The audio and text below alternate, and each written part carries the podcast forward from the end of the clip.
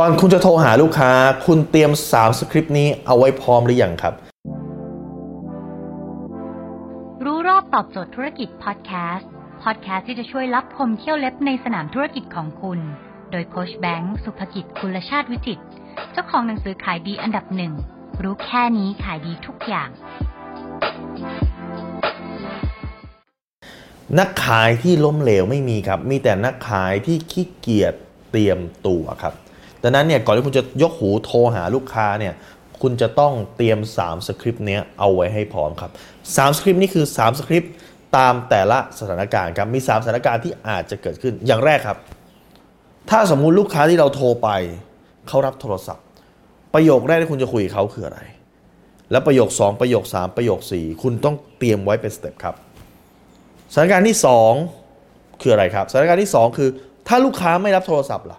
แล้ว เพื่อนร่วมงานเขารับแทนสมมติว่าคุณโทรไปที่โต๊ะเขาไม่รับครับพอมันดังมากเข้ามากเข้าโต๊ะข้างๆรับเขาก็จะถามว่าคุณจะฝากอะไรไว้ไหมคุณจะให้เขาฝากหรือเขียนโน้ตอะไรครับ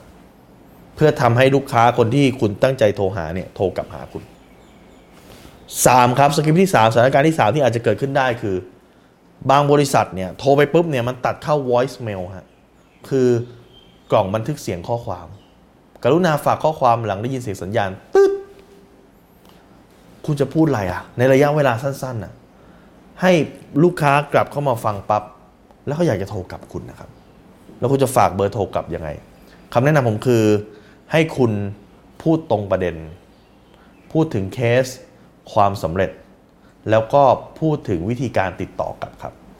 แต่วิธีการติดต่อกลับถ้าเป็น voice mail เนี่ยต้องพูดซ้ำสองรอบ เพราะบางทีสัญญาณอาจจะขาดช่วงนั้นพอดี อาจจะขาดตอนเลขนั้นพอดี ดังนั้นถ้าเกิดคุณพูดซ้ำสองรอบเนี่ยมันก็จะช่วยลดโอกาสที่จะโทรไม่ติดได้ ถ้าคุณสนใจสาระความรู้แบบนี้ครับคุณสามารถกดติดตามที่เพจรู้รอบตอบโจทย์ธุรกิจ ทุกวันเวลา7จ็ดโมงครึ่งจะมีคลิปความรู้แบบนี้ส่งตรงถึงคุณทุกวัน ถ้าคุณไม่อยากพลาด คุณสามารถ add LINE ที่ at sign แบงก์สุภกิจครับทุกครั้งที่มีคลิปใหม่เราจะส่งคลิปตรงไปที่มือถือคุณโดยทันทีครับ